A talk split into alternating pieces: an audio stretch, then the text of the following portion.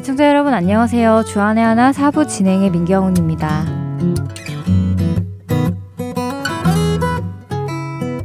지금 나의 모습으로 주 앞에 나아가지 못한 적이 있으신지요? 지금 이런 부끄러운 모습인데 내가 어떻게 주님 앞에 무슨 기도를 해야 할까 라면서 고민해 보신 적은요?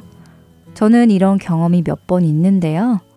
그런데 얼마 전 제가 만난 한 여자분을 통해 하나님의 은혜를 다시 생각해 보게 되었습니다. 제가 만난 그 여자분은 알코올 중독 환자로 치료를 받기 위해서 재활센터에서 숙식을 하며 약세 달간 장기 집중 치료를 받고 계신 분이었습니다.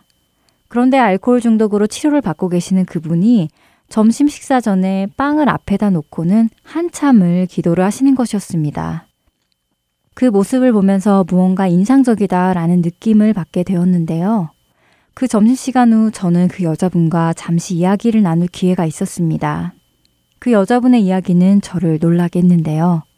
그분은 성경 말씀이 자신에게 큰 도움이 된다며 갈라디아서 2장 20절의 말씀을 계속해서 생각하고 있다고 하시더라고요. 갈라디아서 2장 20절 말씀을 읽어드리겠습니다. 내가 그리스도와 함께 십자가에 못 박혔나니 그런즉 이제는 내가 사는 것이 아니요 오직 내 안에 그리스도께서 사시는 것이라 이제 내가 육체 가운데 사는 것은 나를 사랑하사 나를 위하여 자기 자신을 버리신 하나님의 아들을 믿는 믿음 안에서 사는 것이라. 갈라디아서 2장 20절의 말씀을 계속해서 묵상하신다는 그분은 목사님이 되는 것이 꿈이라고 하시며 이제 이곳에서 치료를 마치고 나가면 말씀 공부를 계속해서 목사님이 될 것이라고 하셨습니다. 그 말을 듣고 저는 사실 너무 놀랐었습니다. 이렇게 알코올 중독으로 인해 재활센터에서 상주를 하시면서 집중 치료를 받고 계시는 분이 말씀을 사모하여 사역자가 되고 싶다는 꿈이 있다는 것이 놀라웠습니다. 찬양 함께 들으시고 이야기 계속 나누겠습니다.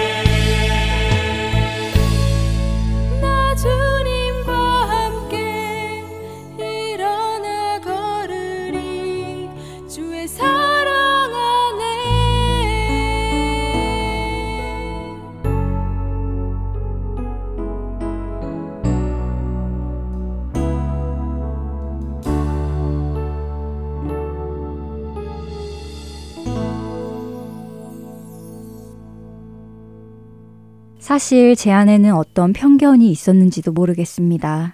알코올 중독으로 치료를 받고 있는 사람들은 그저 더 이상 나빠지지 않고 술을 끊을 수 있다면 그것이 그대로의 최종 목표일 것이라고 말입니다. 그리고 이런 사람들은 예수님을 전혀 모르고 살아가는 사람일 것이라고 자연스럽게 생각했지요. 하지만 이 모든 생각이 하나님 앞에 얼마나 부끄러운 생각이었는지요. 사람의 겉모습만을 보고 판단했던 저의 모습이 너무도 부끄러워졌습니다. 그분의 모습 속에서 저는 하나님의 은혜를 다시 한번 보게 되었는데요. 자신의 현재 처지에서 어떻게 내가 감히 이렇게 술에 중독되어 집중 프로그램을 받고 있는 내가 무슨 목사야 라고 생각하는 것이 아닌 나를 살리신 이 주님의 말씀에 의지하여 내가 일으킴을 받고 또 나와 같은 사람들을 일으키겠다는 그분의 모습 속에서 하나님께서 하시는 일을 보게 되었습니다. 이 소중한 꿈을 꾸고 있는 그분을 보며 혈류증을 앓았던 여인이 생각났습니다. 피가 멈추지 않고 흐르는 병, 그 혈류증을 12년간 앓고 있었던 그 여인. 그녀는 예수님이시라면 자신을 낫게 해주실 수 있을 것이라는 확신과 믿음이 있었습니다. 죄인이기에 나갈 수 없다는 것이 아니라 그분을 통해서만 내가 구원을 얻는다는 믿음으로 그녀는 예수님에게로 나아갔습니다. 예수의 소문을 듣고 무리 가운데 끼어 뒤로 와서 그의 옷에 손을 대니 이는 내가 그의 옷에만 손을 대어도 구원을 받으리라 생각함일러라. 마가복음 5장 27절과 28절의 말씀입니다. 그녀는 자신의 처지를 생각하며 좌절하는 것이 아니라 오히려 예수님께로 나아갔습니다. 사람들의 시선과 손가락질을 뚫고 말입니다. 우리는 스스로 죄가 있다고 생각이 되면 어떻게 감히 내가 교회를 가니? 혹은 내가 이 죄는 끊고 갈게 하며 교회 가는 것을 회피합니다. 하지만 죄가 많은 곳에 은혜가 많은 법이지요. 우리가 죄를 짓고 있을 때에도 무언가 끊지 못하는 죄에 있을 때에도 우리는 하나님께 계속 나아가야 합니다. 예수님께 더욱더 적극적으로 나아가야 합니다. 더 정확하게 이야기를 하자면 우리는 죄가 있기 때문에 우리는 그분께로 나아가야 하는 것입니다. 예수께서 들으시고 그들에게 이르시되 건강한 자에게는 의사가 쓸데없고 병든 자에게라야 쓸데있느니라. 나는 의인을 부르러 온 것이 아니요 죄인을 부르러 왔노라 하시니라. 마가복음 2장 17절의 말씀입니다.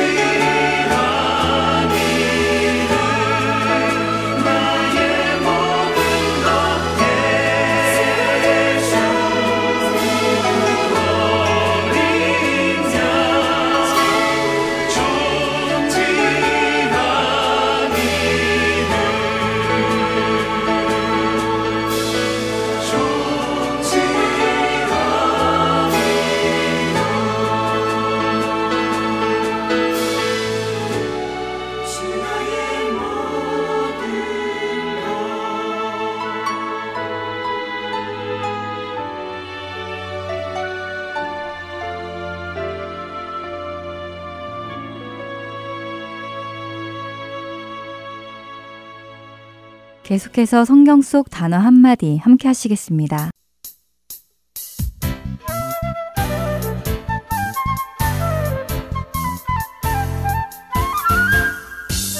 여러분 안녕하세요. 성경 속 단어 한마디 진행의 이다솜입니다. 성경 속 단어 한마디는 교회에서 자주 사용되지만 그 뜻을 명확히 알지 못하거나 혹은 세상에서는 쓰이지 않는 생소한 의미를 가지고 있는 단어들을 한 주에 하나씩 택하여 여러분들과 함께 나누는 프로그램입니다. 여러분 마라나타라는 찬양을 들어보셨나요? 저도 여러 번 집회나 교회에서 예배 시간에 불러보았던 기억이 나는데요. 이 찬양의 가사 중에는 이런 가사가 있습니다. 우리 주님 다시 오실 길을 만들자. 십자가를 들고 땅끝까지 우린 가리라. 우리 주님 하늘 영광 온 땅 덮을 때 우린 땅끝에서 주를 맞으리. 마라나타 마라나타 아멘 주 예수여 오시옵소서.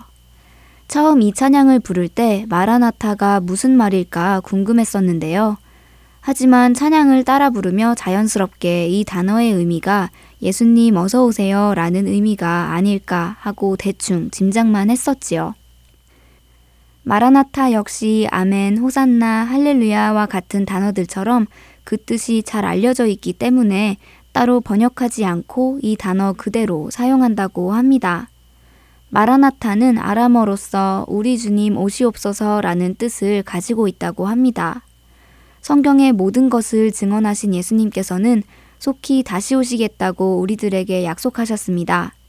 그 약속을 들은 성도들은 예수님의 그 말씀에 아멘이라고 외치며 마라나타, 다시 말해 주 예수여 오시옵소서라고 기쁨으로 화답했다고 하네요. 예수님을 구주로 받아들인 사람은 자신의 소망이 더 이상 이 땅에 있지 않다는 것을 알게 됩니다. 죄악과 불의가 가득한 이 땅에서 사는 것보다 하나님의 정의와 은혜가 넘치는 하늘나라에 가는 날을 소망하게 되지요. 초대교회 당시 성도들은 이 땅에서 그리스도인으로 살아가기에 세상으로부터 많은 핍박을 받았습니다. 그래서 그들의 마음 속에는 늘 약속하신 주님이 속히 오셔서 자신들을 이 핍박에서 구해주시기를 간구했지요.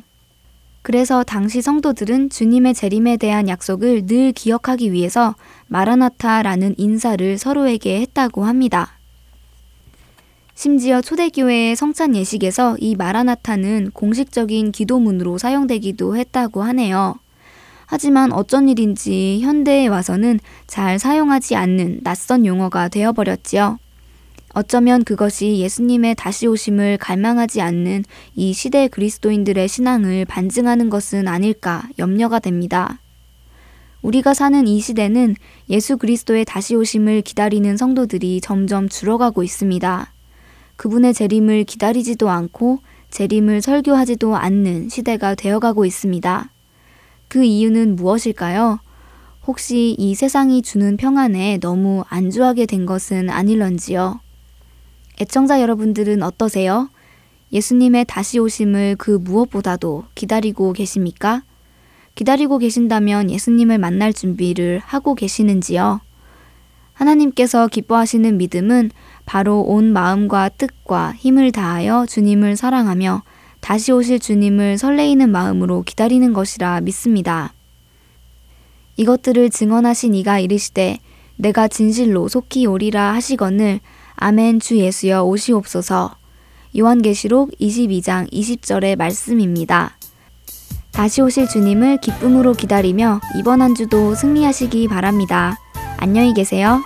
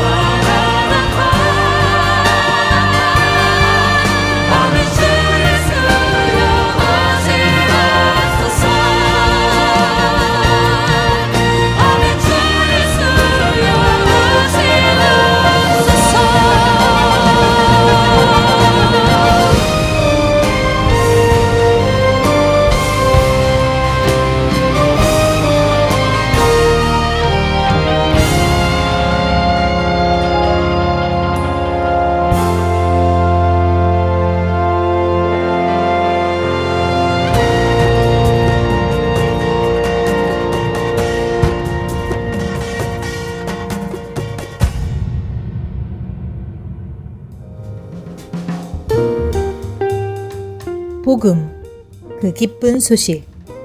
복음이 무엇입니까? 복음은 기쁜 소식입니다. 그렇다면 그 기쁜 소식은 무엇입니까? 알 것 같으면서도 막상 전하려 하면 잘 모르는 복음. 그 복음을 복음, 그 기쁜 소식에서 함께 정리해 나갑니다.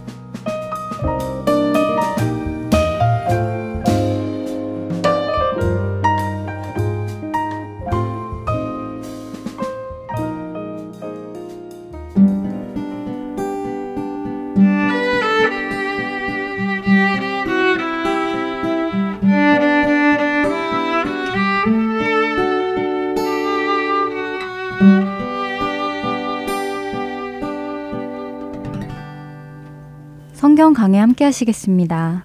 캘리포니아주 사랑예비 성교교회 윤대형 목사께서 하나님을 경외하라 라는 제목의 말씀 전해주십니다. 은혜 시간 되시길 바랍니다. 계속해서 여러분과 다니엘서 말씀을 함께 나누면서 다르게 사는 삶, 다르게 사는 삶에 대한 시리즈를 함께 말씀을 듣고 있습니다. 오늘은 그 다섯 번째 시간으로 하나님을 경외하라 라는 제목으로 함께 나누고자 합니다. 오늘 5장의 본문에서는 한 사람의 이야기가 나옵니다. 그 사람은 벨사살 왕이라는 사람입니다. 우리가 지난주에 느부갓네살 왕의 마지막 고백을 듣고 하나님 앞에서 겸손해야 되는 삶의 이야기를 듣고 그의 왕위가 폐위되고 이제 5장에서는 새로운 왕이 세워졌는데 그 사람이 벨사살 왕입니다. 벨사살 왕은 느부갓네살 왕의 손자입니다.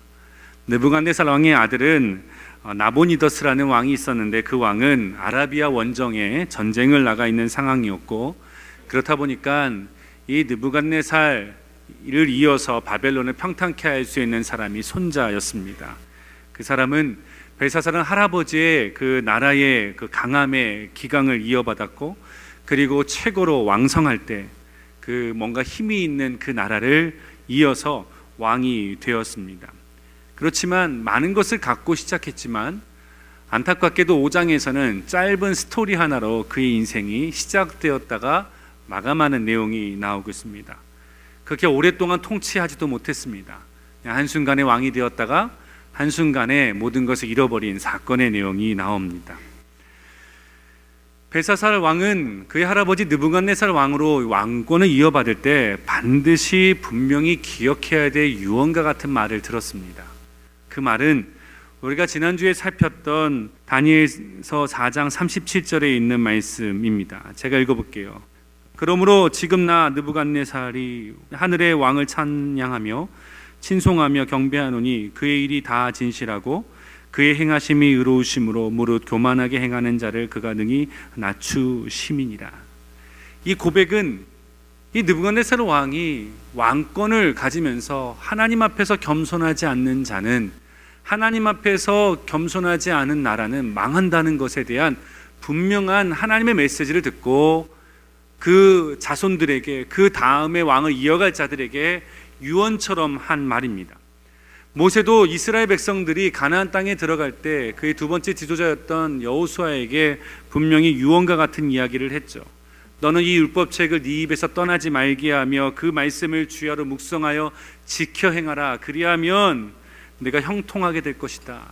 이 말씀을 듣고 이스라엘 백성들이 하나님 말씀을 듣고 왔습니다.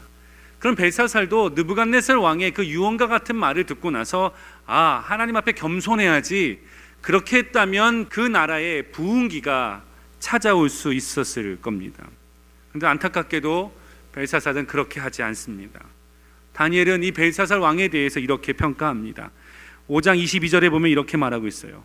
벨사살이여 왕은 그의 아들이 되어서 이것을 다 알고도 아직도 마음을 낮추지 아니하고 뭐라고 말하고 있냐면 당신은 느부갓네살 왕의 손자 아들이면서도 그 느부갓네살 왕이 당신에게 얘기했던 하나님께 겸손하라는 그 말을 당신은 다 알면서도 불구하고 어떻게 했다고요?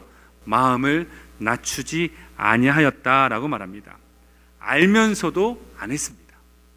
일부러 안 했다는 얘기입니다. 그렇게 해야만 되는데 그렇게 하고 싶지 않았다는 것입니다. 그의 행동이 다니엘서 5장 2절에서 4절에 나오는 이야기입니다. 제가 읽을게요. 벨사살이 술을 마실 때에 명하여 그에 붙인 느부갓네살이 예루살렘 성전에서 탈취하여 온그문 그릇을 가져오라 명하였으니 이는 왕과 귀족들과 왕후들과 후궁들이 다 그것으로 마시려 함이었더라. 이에 예루살렘 하나님의 전 성소 중에 탈취하여 온근 그릇을 가져오라 하매 왕이 그 귀족들과 왕후들과 후궁들과 더불어 그것으로 마시더라. 그들이 술을 마시고는 그 금, 은, 구리, 쇠, 나무, 돌로 만든 신들을 찬양하니라. 이 벨사살의 행동에는 단순한 그냥 잔으로 이용했다는 것이 아니라 거기 안에 자기가 나타내고자 했던 그 계획과 메시지가 있었습니다. 그는 예루살렘에서 가져왔던 하나님 앞에 드렸던 그 문으로 된 하나님의 성물을 느부갓네살 왕도 함부로 건들지 못해서 왕만이 명할 수 있는 그 창고에 넣어놨는데 그것을 알고 그 하나님 앞에 드렸던 그 금과 은과 많은 것으로 만들어진 그 그릇을 가져오라 하여 천 명이 넘는 귀족들을 불러놓고 왕후들 앞에서 술을 따라 그 잔을 이용해서 마시고 있다는 것입니다. 이것은 잔이 없었기 때문에 그냥 즉흥적으로 일어난 사건이 아니었고 벨사살의 계획적인 행동이었습니다. 아마 이런 생각했을 거예요. 내가 왕이 되면 느부갓네살 왕도 하지 못했던 일들을 할 것인데 나는 예루살렘에서 가져온 그 금그릇으로 나는 술을 마실 것이다. 나는 부하들 앞에 나의 왕권을 자랑할 것이다 라고 오래전부터 생각했던 것 같습니다. 그랬던 이유는 뭐냐면 당시에 느부갓네살 왕은 최고의 존경받고 힘도 있고 지혜도 넘치고 모든 부분에서 존경을 받는 왕이었습니다. 그 손자였던 벨사살 왕의 입장에서 보면 느부갓네살 왕을 뛰어넘는다는 것은 너무나 어려운 넘사벽이었다는 거예요. 넘을 수 없는 벽과 같은 존재였다는 거예요. 그렇다 보니까 자기가 왕이 되었는데 백성들로 하여금 존경도 받아야 되고 권위도 세워지기 위해선 그의 할아버지 느부갓네살도 하지 못했던 일을 나는 할 수 있다라는 뭔가 증명되는 게 필요했다는 겁니다. 그런데 느부갓네살 왕이 그 인생의 마지막에 가장 두려워했던 인물이 누구예요? 하나님이었습니다. 하나님 앞에 겸손해라. 그 이야기를 들으니까 나의 할아버지도 하나님 앞에선 두려워 벌벌 떨었는데 나는 나는 그런 존재 아니라고. 오히려 하나님이 나를 무서워해야지. 나는 그 존재 믿지 않아. 라는 말로 오히려 느부갓네살도 하지 못했던 그 용맹함을 보이기 위해서 했던 것은 뭐냐면 하나님을 대상으로 삼아 하나님이 내 발 앞에 있음을 나타내기 위해서 하나님 앞에 드렸던 그 금은 그슬을 가지고 나를 위해서 현재 마시고 있는 겁니다. 뿐만 아니라 그 마셨던 금과 은과 그 수많은 노수로 된 그 하나님의 성물을 가지고 어떻게 해요? 녹여서 뭘 만듭니까? 신을 만들어서 섬기라고 말합니다. 하나님을 무시하는 행동이었습니다. 사람들은 느부갓네살을 보며 하나님을 두려워했던 그 느부갓네살 왕보다 더 하나님을 두려워하지 않는 벨사살을 더 존경하게 되고 더 따르게 될 거라고 생각을 했다는 거예요. 이 계획을 알았던 그 다니엘은 23절에 이렇게 정확하게 벨사살의 마음을 이야기합니다. 도리어 자신을 하늘의 주제보다 높이며 그 성전 그릇을 왕 앞으로 가져다가 왕과 귀족들과 왕후들과 후궁들이 다 그것으로 술을 마시고 왕이 또 보지도 듣지도 알지도 못하는 금은구리 새와 나무 돌로 만든 신상들을 찬양하고 도리어 왕의 호흡을 주장하시고 왕의 모든 길을 작정하시는 하나님께 영광을 돌리지 아니한지라. 일부러 의도적으로 그렇게 했습니다. 여러분, 가장 미련한 사람이 어찌 보면 벨사살 왕인 거예요. 역사적으로 하나님을 경배하지 않고 하나님 앞에 겸손하지 않았던 나라와 왕이 폐위가 된다는 것을 분명히 눈으로 봤고 알면서도 불구하고 그냥 내가 인정받기 위해서 못 들은 척하며 의도적으로 하나님을 대적하고 있는 벨사사를 하나님은 가만히 두지 않으셨다는 겁니다. 그 잔치를 베푸는 중에 벽에 큰 손이 나타나서 글을 씁니다. 메데 메네 데겔 우바르신. 그 내용을 다니엘을 불러서 해석했는데 내용은 이거였습니다. 하나님께서 벨사살 당신의 나라를 계수해 보니까 저울에 달아 보니까 부족함이 보였다는 거예요. 그래서 이제 당신이 평가되었는데 더 이상 바벨론의 왕이 될 수 없고 이 나라도 더 이상 존재할 수 없다라는 하나님의 심판의 메시지를 듣게 되고 30절의 말씀에 결국 이렇게 됩니다. 그날 밤에 갈대아 왕 벨사살의 왕이 죽임을 당하였더라. 죽었다는 거예요. 인생이 끝났고 바벨론 나라도 역사 가운데 사라지게 되었습니다. 여러분이 우리 이 사건을 통해서 분명히 알아야 되는 그 내용은 뭐냐면요. 하나님은요. 결탄코 자신을 멸시하는 자를 가만히 두지 않으십니다. 하나님은요. 자신을 존중히 여기는 자를 존중히 여기고 자신을 멸시하는 자를 하나님은 경멸히 여기신다고 분명히 말씀하셨어요. 사무엘 시대 때 엘리제 사장이 있었습니다. 그의 아들 홈리와 비느하스가 있었어요. 그들은 성전에서 하나님을 섬기는 제사장의 직분을 가진 가문이었는데 그 홈리와 비느하스 두 아들이 어떻게 했냐면 이스라엘 백성들이 하나님 앞에 드리기 위하여 가져온 재물을 가지고 뒤로 빼돌려서 시장에 내다 팔았습니다. 그 돈을 벌었어요. 그리고 뿐만 아니라 일하고 있는 여인들을 범해서 하나님 눈앞에서 악을 행했던 자들입니다. 그러면서도 불구하고 매 주마다 안식일이 되면 제사를 행했던 사람이었어요. 그 아버지 엘리제 사장이 그것을 알고 있는데도 불구하고 묵인해 주었습니다. 그래서 이들의 죄에 대해서 사무엘상 2장 17절은 이렇게 말해요. 이들의 죄가 여호와 앞에 심히 크면 그들이 여호와의 제사를 멸시했기 때문이다. 하나님을 멸시하고 하나님을 무시하고 존중히 여기지 않는 자를 하나님은 가만히 두지 않으신다는 거예요. 사랑하는 성도 여러분, 여러분들이 정말 명심하고 저도 마음 가운데 새겨야 되는 것은 뭐냐면요. 하나님은 자신의 이름을 만울이 여김을 당하는 것을 싫어하시고 만울이 여기는 자들을 하나님은 가만히 두지 않으심에 대해서 여러분 분명히 알고 계셔야 되는 거예요. 근데 오늘날의 기독교인의 기독교 영성의 가장 문제는 뭐냐면 많은 신학자들과 목회자들이 이렇게 얘기합니다.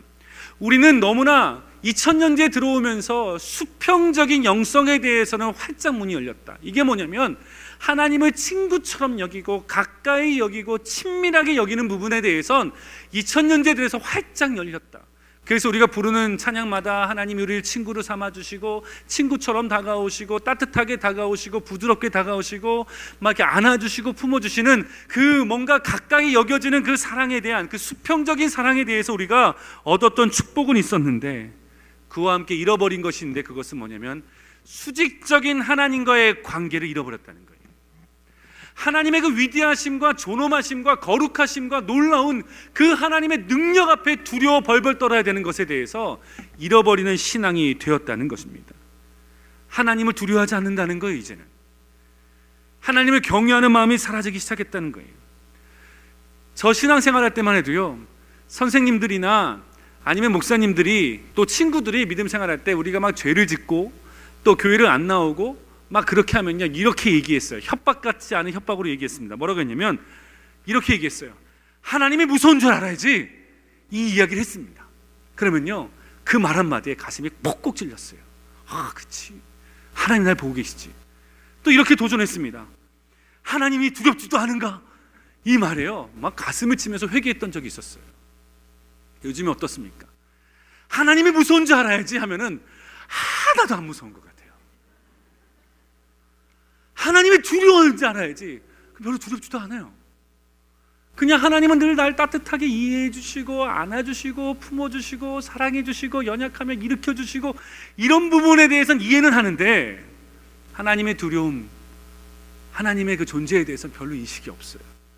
이런 거와 똑같은 거예요. 하나님 날 도와주십니다. 사랑하십니다. 늘 죄를 지을 때마다 품어 주십니다. 안아 주십니다. 여러분 그 틀린 거 아닙니다. 하나님은 그렇게 하십니다. 그런데요, 뭐가 문제냐면 알면서 하는 자에 대해서는 하나님께서는 반드시 대가를 지불하게 하신다는 거예요. 이렇게 하면 안 된다는 거 알아요. 알아요.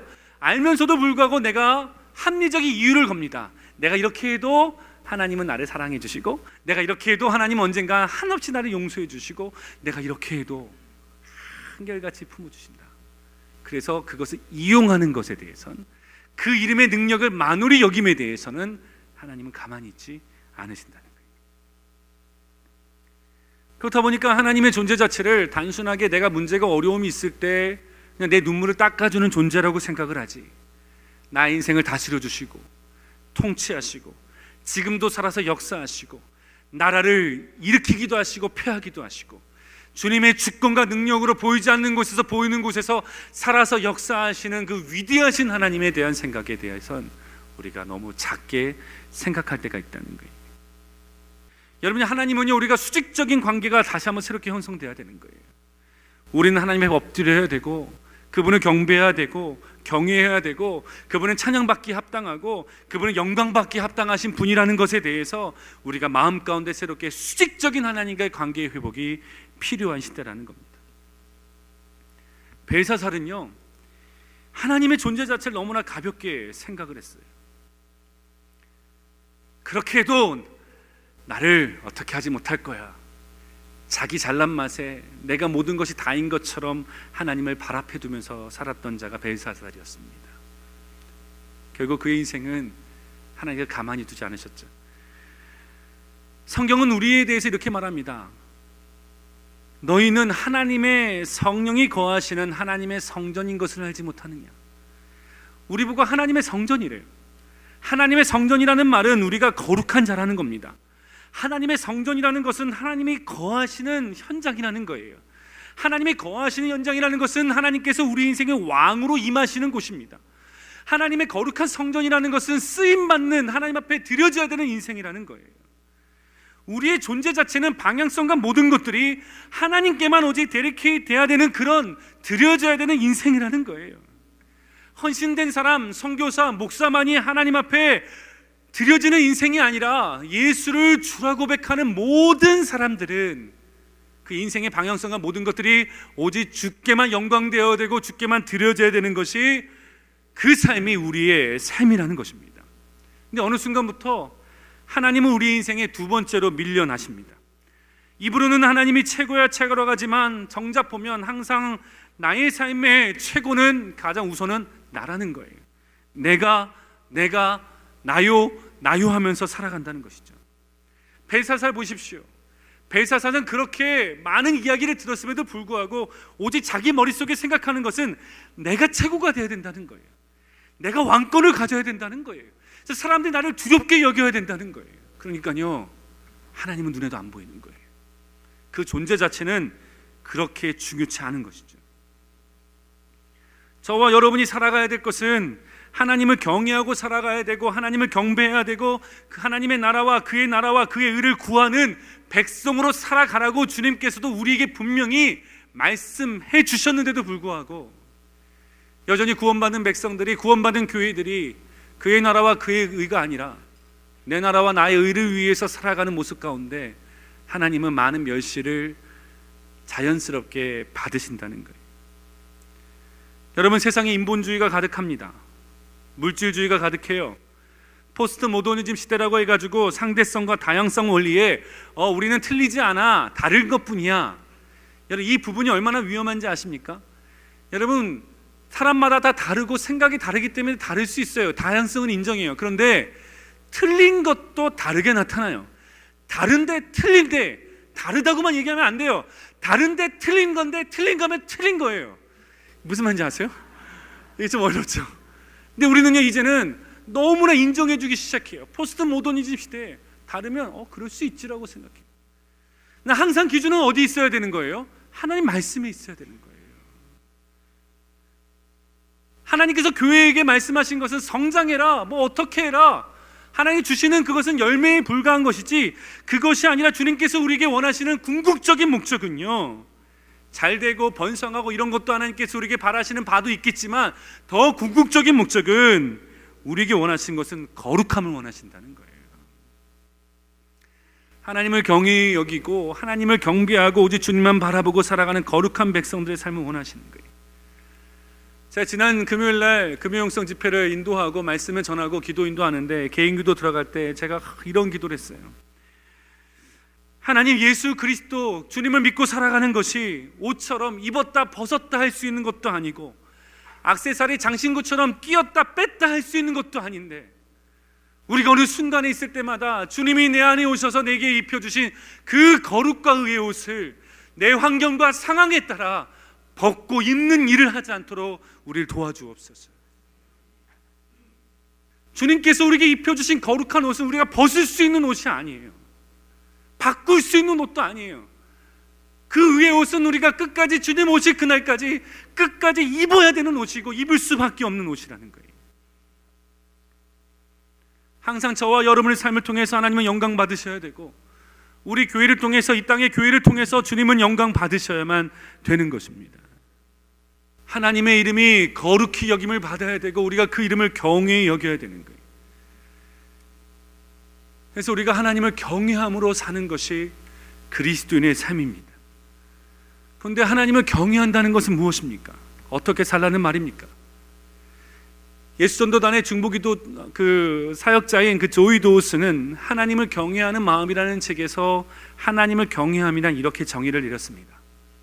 죄를 미워하고 사람을 두려워하지 않는 것이다.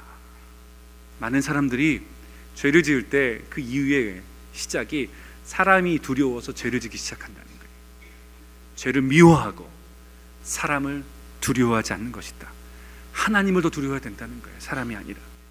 죄를 미워하고 악을 미워하는 겁니다. 하나님께서 죄를 미워하시기 때문에 하나님께서 악을 싫어하시기 때문에 우리도 그것을 싫어하고 미워해야 돼요. 근데 우리는 어떻습니까? 히브리서 기자는 우리의 마음의 내면의 실제적인 모습을 이렇게 이야기합니다. 히브리 12장 4절의 말씀인데 이렇게 말해요. 너희가 죄와 싸우되 피 흘리기까지는 대항하지 아니하고 이게 우리의 모습입니다. 죄를 안 지으려고는 해요. 짓고 싶지 않아요. 일부러 죄 짓지 않습니다. 그런데 뭐냐면 피 흘리기까지 싸우지는 않는다는 거예요.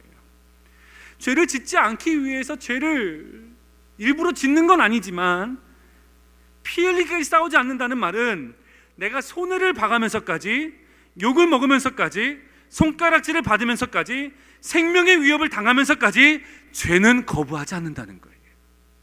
이게 얼마나 무서운 말입니까? 그냥 눈에 보일 때는 그리스도인 같아요. 교회 다닌 사람 같아요. 그러나 삶의 현장에 딱 들어가면 내가 손해를 봐야 되고 내가 욕을 먹어야 되고 내가 손가락질을 받아야 되고 내가 어떤 물질을 잃어야 되고 또 생명을 위협을 있는 그 순간까지는 그런 상황이 되면 내가 죄를 피 흘리기까지는 거부하지 않는다는 거예요. 근데 예수님은 우리에게 어떻게 사셨습니까? 저와 여러분의 죄를 해결하시기 위해서 그분은 피 흘리기까지 싸우신 분이 우리 주님이십니다. 하나님 아버지의 뜻을 이루기 위해서 십자가의 고통을 참으셨고 그 수치와 부끄러움을 개의치 않으셨고요.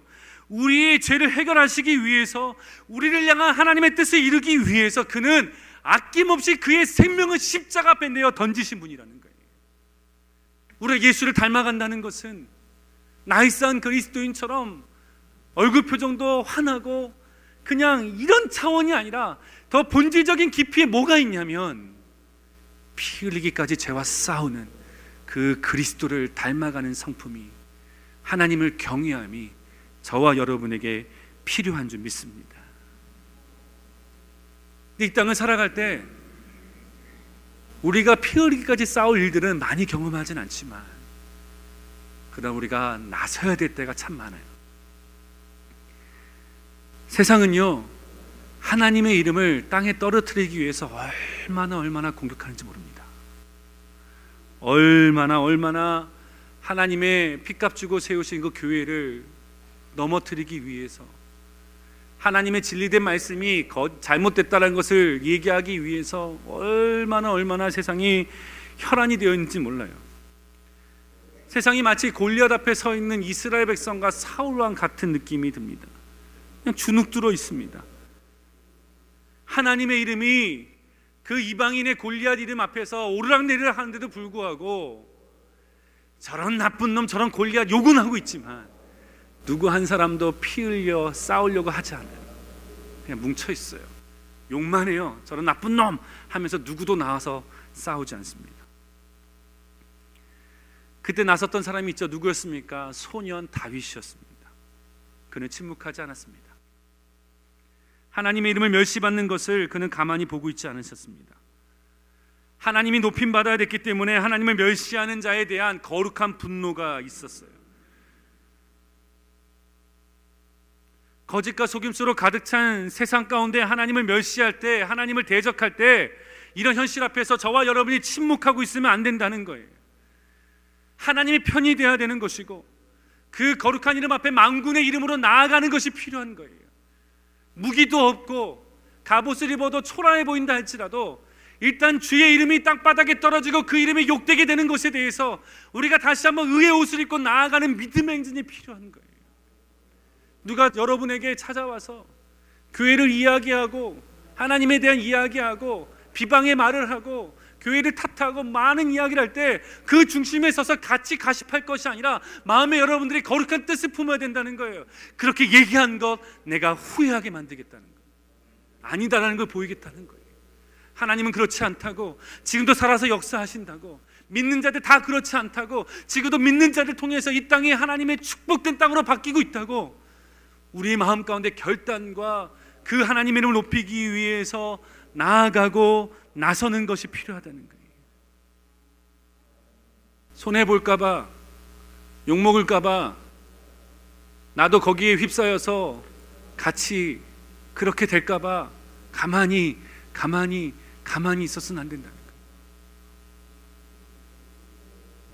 하나님은 우리에게 우리가 하나님이 누구신지를 우리를 통해서 하나님이 어떤 분인지를 세상에 알리기를 주님께서 원하십니다. 그것이 하나님의 편이 되어 하나님을 경외하는 자의 삶이라는 거예요. 죄악된 세상과 잘못 흘러가는 세상 가운데 하나님의 그 존재에 대해서 말하고 높이고 그 이름을 높이고 영광스럽게 사는 것. 이것이 하나님을 경외하는 자의 삶이라는 거예요. 여러분 우리가 하나님의 편에 서서 하나님의 나라를 위해 산다는 그 자체에 대해서 우리가 얼마나 이 땅을 살아가면서 내 삶에 속한 여러분이 속한 기업이든 뭐든지 간에 이 땅을 변화시킬 수 있다면 얼만큼 변화시킬 수 있겠어요? 근데 주님께서 그거를 바라시는 겁니까? 아니에요. 우리에게 마음을 보기 원하시는 거예요.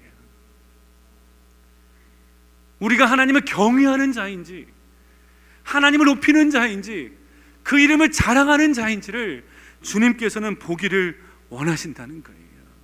그것으로 기뻐하시는 거예요. 또 그 안에 성령께서 기름 부어 주시고 그 일을 해낼 수 있도록 주님께서 더 많은 지혜와 능력을 부어 주기 시작하는 거예요. 여러분 침묵하시면 안 됩니다. 침묵하시면 안 돼요. 그냥 막 대들고 싸우라는 말도 아니에요. 하나님의 이름을 높이기 위하여 그 이름이 만방에 높임 받을 이름이 되기 위하여 우리가 믿음으로 살아가야 되는 거예요. 그것을 하나님을 경외하는 것이고 하나님이 기뻐하신다는 거죠. 벨사살 왕에는 그 마음이 없었습니다. 하나님을 경외하는 마음이 없었어요. 주님은 원하시는 것은 하나님을 경외하는 자를 찾고 계신다는 거예요. 두 번째로 하나님을 경외한다는 것은 그 하나님의 말씀을 존중히 여기고 따른다는 의미입니다. 다윗이 간음죄를 범하고 나서 사무엘하 12장 9절과 10절에서 이렇게 표현되는 구절이 있습니다. 11절이 이렇게 말해요. 그러한데 어찌하여 내가 여호와의 말씀을 업신여기고 나 보기에 악을 행하였느냐. 10절의 그 앞부분은 똑같은 병행구를 쓰면서 이렇게 말합니다. 이제 내가 나를 업신여기고 햇사람 우리아의 아내를 빼앗아 내 아내로 삼았은지 이게 똑같은 말인데 표현을 다르게 한 거예요. 악을 행했다는 것이 우리의 아내를 빼앗았다라는 의미로 쓰고 여기서 여호와의 말씀을 업신여겼다는 것이 뭐예요? 나를 업신여겼다라고 말하는 거예요. 경외하지 않았다는 거예요. 이 말은 무슨 이런 얘기입니다. 하나님의 말씀을 존중히 여기고 그 말씀을 지키고 행하는 자는 어떤 사람이라고요? 하나님을 경외하는 자라는 거예요. 나 그 말씀을 알면서도 불구하고 지키지 않고 그 말씀을 업신 여기는 자는 하나님 그분을 업신 여기는 자라는 거예요. 저는 저와 여러분들이 정말 하나님의 말씀을 존중히 여기고 그 말씀을 지키고 행하기 위해서 몸부림치며 살아가는 하나님을 경외하는 자가 되기를 주님의 이름으로 축원합니다. 이 시대는 감각의 시대라고 이야기해서 그냥 들려주는 인간적인 이야기, 감동적인 이야기, 그런 이야기에 많은 귀를 기울입니다. 그러나 하나님 말씀 자체에 관심이 없는 시대에 와 있어요. 근데 여러분 인간적인 감동적인 이야기는요 예화로 가득한 설교들은 그런 메시지는 한 번 듣고 똑같은 그 예화 들으면 갑자기 마음이 어떠냐면요 싫은 감정이 확 들어요. 여러분 제가 설교할 때 만약에 예화 설교를 예전에 썼던 거 또 하잖아요. 그럼 여러분 마음에 무슨 생각 든지 아세요? 아 저희와 들었던 예화인데 2013년도 9월 달에 들었던 예 이게 날짜까지 기억해요. 그런데 여러분 하나님의 말씀은요 들어도 들어도 똑같은 걸 들어도 들어도요 싫지가 않은 이유가 뭔지 아세요? 그 하나님의 말씀의 언어가 생명의 언어이고요. 저와 여러분이 하나님의 말씀으로 지음 받았기 때문에 그 말씀이 들어가면 우리의 영혼을 살리는 거고 소생시키는 거예요. 그래서 그 말씀에 포커스를 둬야 된다는 거예요. 저는 저와 여러분이 여러분 우리 사랑예배 성격교회가요. 그래서 주일날 와서 주일날 예배를 듣는 것으로 이것으로 신앙생활을 만족하면서 살아가는 사람이 되지 않기를 정말 간절히 부탁드립니다. 주일 설교로 안 돼요, 여러분. 주일 설교 35분, 40분 설교로 여러분의 영혼에 만족감이 있다라고 생각하셔도 안 돼요. 목회자의 설교가 부족해서가 아니라 그 말씀 가지고 살겠다면 안 돼요, 여러분. 한번 예를 들어 볼까요? 여러분 지난주 설교 기억하십니까? 제목은 기억하시나요? 기억 못 하시잖아요. 나보다 하나님을 말하라. 저는 기억합니다. 근데 2주 전 말씀은 기억하십니까? 제목은? 여러분 설교 세 번 했던 저도 기억이 안 나요. 기억이 안 나요, 여러분. 무슨 말했는지. 찾아봐야 기억납니다. 근데 그렇게 사실 거라고요? 여러분 저는 절대 여러분을 향한 그 신뢰를 놓치지 않습니다. 오늘 거룩한 주일 예배 듣고 내일 아침 되면은 반 이상은 까먹을 것 거라는 거 다 알고 있어요. 금요일 되면은 언제 그랬냐는 듯이 아무것도 생각 안 날 거라는 것도 다 알고 있습니다. 여러분을 믿습니다. 아니, 우리 존재가 그래요, 우리 인간이. 기억 못 합니다. 그런데 여러분, 참 신기한 건요. 제가 수양회도 많이 다녔고, 설교도 정말 좋은 목사님 설교를 참 많이 들었는데요. 기억이 잘 안 나는데요. 제가 아침에 큐티 하면서 내가 읽고 외우고 묵상했던 말씀은요. 절대로 머릿속에 사라지지가 않아요. 내 가슴을 울리고요. 나의 인생을 이끌어가요. 전 여러분이 그런 분들 됐으면 좋겠어요. 매일마다 성경을 펴서 읽고 그 말씀을 사랑하고 그 말씀을 지키기 위해서 힘쓰고 정말 그 말씀을 내가 가슴에 새기면서 한 주 한 주 살아가는 인생. 하루하루 살아가는 인생. 이스라엘 백성이 매일마다 광야에 나가야만 만나를 얻어서 살았던 것처럼 그날의 말씀을 붙잡고 읽고 외우고 암송하며 묵상하며 살아가는 인생. 거룩한 주일의 말씀은 여러분들이 그렇게 살 수 있도록 도와주는 힘이 되는 것이지 한 주간의 삶을 완전히 책임져 주는 말씀은 아니라는 거예요. 그 말씀을 가까이 여기고 사랑하시고 사모하셔야 돼요. 이것이 하나님을 경외 여기는 거예요. 그래서 그 말씀을 듣고 하나님을 경험함을 통하여서 날마다 날마다 날마다 하나님을 더욱 더 사랑하고 경험하는 은혜가 있기를 주님의 이름으로 축원합니다. 말씀의 전문가가 되기 바랍니다. 저와 여러분이 말씀을 모르고 하나님의 진리의 말씀을 모르면요. 거짓 선지자에 속고 사꾼 목자에게 당하고 이단 삼단에 빠지는 거예요. 그래서 우리는 얘기하죠. 나를 속였다고, 나를 미혹했다고, 나를 사기쳤다고, 나를 빠뜨렸다고 하지만 여러분 그보다 더 미련한 게 뭔지 아세요? 더 바보 같은 얘기가 그 뭐냐면 이겁니다. 왜 속임을 당하시고 계십니까? 왜 맨날 당해요? 하나님 분명히 말씀하시잖아요. 말씀 앞에 분명히 서 있으면 분별할 수 있는 힘이 있고 능력이 있다고요. 하나님 말씀 앞에 서 있으면 되는 거예요. 넘어지지 않습니다, 여러분. 나를 넘어뜨렸다고 탓하기 전에 넘어지지 않도록 서 있는 하나님의 말씀의 군사가 되는 것이 저와 여러분이 먼저 선행돼야 될 모습인 줄 믿습니다. 벨사살은요 하나님 말씀 무시했어요. 느부갓네살을 통해서 던져 주었던 하나님의 그 중요한 메시지, 하나님 앞에서 겸손해야 된다. 이 말을 완전히 무시했어요. 그런데요, 이 말을 지키고 하나님을 경외했다면 벨사살은 그 느부갓네살 왕에 이어서 그 당시에 존경받는 왕으로 힘 있는 왕으로 자리를 잡을 수 있었을 텐데 그 하나님의 은혜의 복을 그는 차버린 것과 똑같아요. 놓쳐버렸어요. 성경은 이렇게 말합니다. 하나님을 경외하는 자에게 하나님의 은혜의 복이 있음을 성경 구절 구절마다 이야기하고 있거든요. 여러분 집에 가서 컴퓨터에서 하나님을 경외하는 자 치면요 그 따라오는 축복이요 어마어마합니다. 오늘 세 구절만 여러분에 얘기하기 원하는데 시편 34편 9절에 너희 성도들아 여호와를 경외하라 그를 경외하는 자에게는 부족함이 없도다. 시편 112편 1절에 할렐루야 여호와를 경외하며 그의 계명을 크게 즐거워하는 자는 복이 있도다. 시편 115편 13절에 높은 사람이나 낮은 사람을 막론하고 여호와를 경외하는 자들에게는 하나님께서 뭘 주신다고요? 복을 주시리로다. 하나님의 은혜의 복이 임하는 겁니다. 하나님은요. 우리에게 은혜와 복을 주시길 위해서 기다리고 계십니다.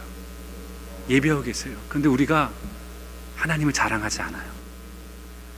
그 이름을 경외하지 않아요. 그 이름을 높이지 않아요. 그 이름 앞에 엎드리지 않아요. 부끄러워하고 숨고 내가 그리스도임에 대해서 말하지도 않고 하나님을 전하지도 않고 그분이 나의 삶이 어떤 분이고 하나님께서 나의 인생을 어떻게 다스리시고 나를 어떻게 주관하시고 어떤 분인지에 대해서 세상에 소개하지 않아요. 우리가 그 이름을 경외하기만 하면 그 이름을 찬양하고 높이기 시작하면 주님께서 말씀하십니다. 하나님을 경외하는 자를 주님께서 부족함이 없게 하시고 하나님을 경외하는 자를 주님께서 복을 내려 주시리라. 그 은혜가 저와 여러분에게 있을 줄 믿습니다. 말씀을 마무리하기 원합니다. 산성도 여러분, 여러분의 삶을 통해서 하나님이 높임 받고 계십니까? 여러분 하나님이 미워하는 죄와 피 흘리기까지 싸우고 계십니까? 기록되어 있는 하나님의 말씀을 날마다 날마다 사랑하며 귀하게 여기며 그 말씀대로 살고 계십니까? 하나님을 경외하십시오. 하나님을 경외함으로 하나님의 은혜와 하나님께서 경고케 하심과 우리를 지켜주시는 그 은혜 가운데 날마다 살아가게 될 수 있는 저와 여러분 되시길 주님의 이름으로 축원합니다.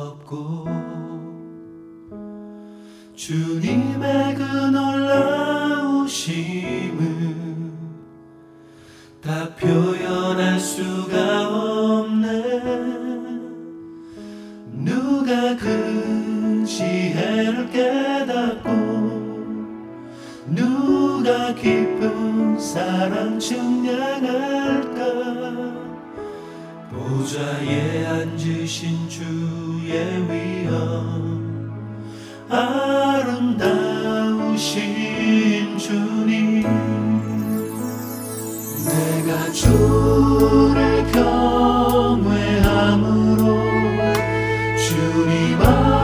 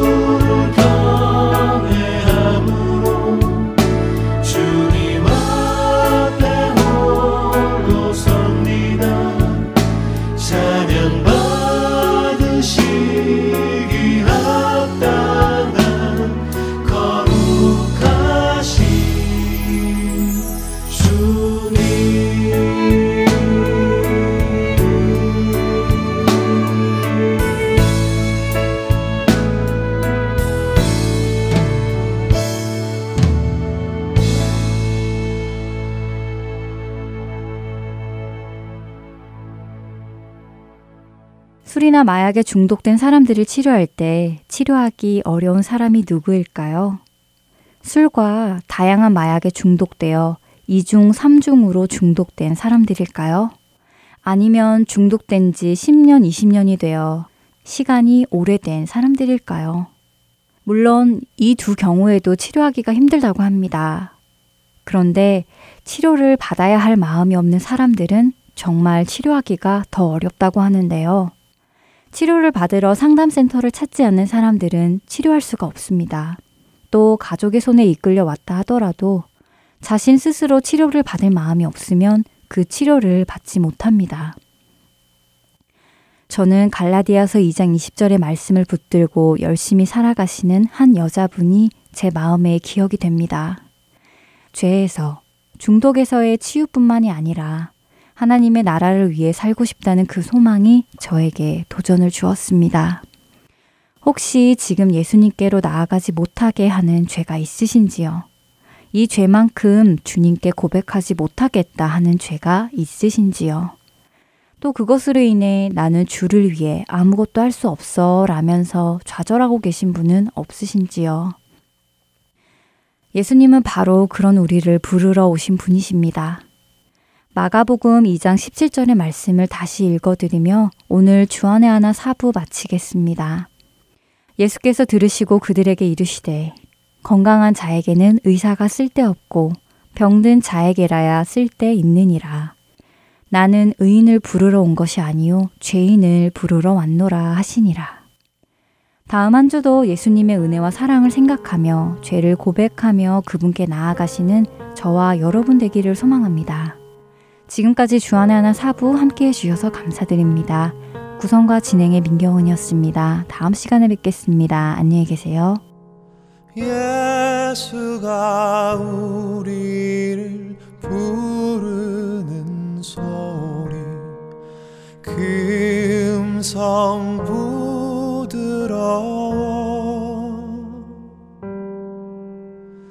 문 앞에 나와서 사면을 보며 우리를 기다리네. 간절히 오라고 부르실 때에 우리는 지체하랴